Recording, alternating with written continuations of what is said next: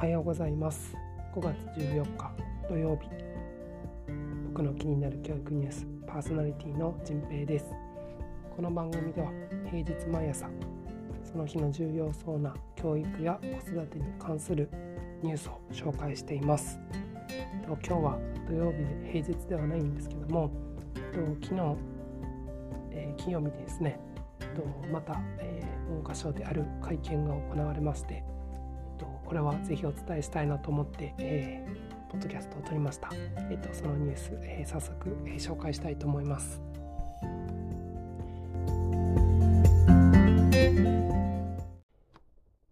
今日は教員の残業100時間超え休憩時間0分も約半数準備不足のまま授業に悲鳴も名古屋大学調査というニュースを紹介します内田内田亮准教授らは2021年11月20日から28日にかけて20代から50代の公立小中学校で働く教員924人にインターネット上でアンケート調査を実施しました。アンケートには管理職は含まず小中学校でおよそ半々の割合で回答を得たそうです。その結果1ヶ月あたりの残業時間の平均は105時間でした。うち小学校で98時間、中学校で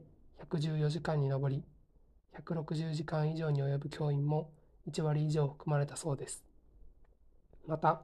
労働時間が不可視化される実態も垣間見られました。1週間あたりの残業時間が40から59時間の小学校教員の3人に1人、中学校教員の4人に1人がこの2年ほどの間に書類上の勤務時間数を少なく書き換えるように求められたことがあると答えたそうです。内田准教授らは5月13日に文科省で会見を開き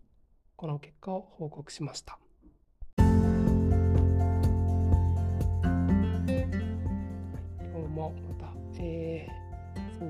働き方に関するニュースを紹介しました。と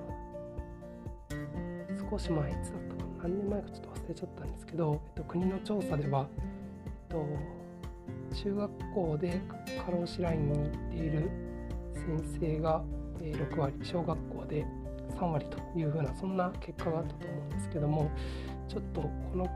津田先生らの研究を見るとだいぶ数字が大きくなっているような感じがしていますおそらく持ち帰りの時間とか土日の時間とかいろいろ含めてこういうふうな結果になっているのかなと思っていますが、えっと、結構大規模で924人という、えー、サンプル数なので、えっと、信頼に足る、えー、アンケート調査なのかなと思っています。えっと、今週は別な、えー、生徒見先生、えー、須野先生らも会見を開かれたので何とも特殊な1週間になったわけなんですけどもいろいろな人がこういろいろな角度から教員の労働環境のこう異常さを訴えていて、えっと、少しでも早く変わってくれたらいいなと思っております。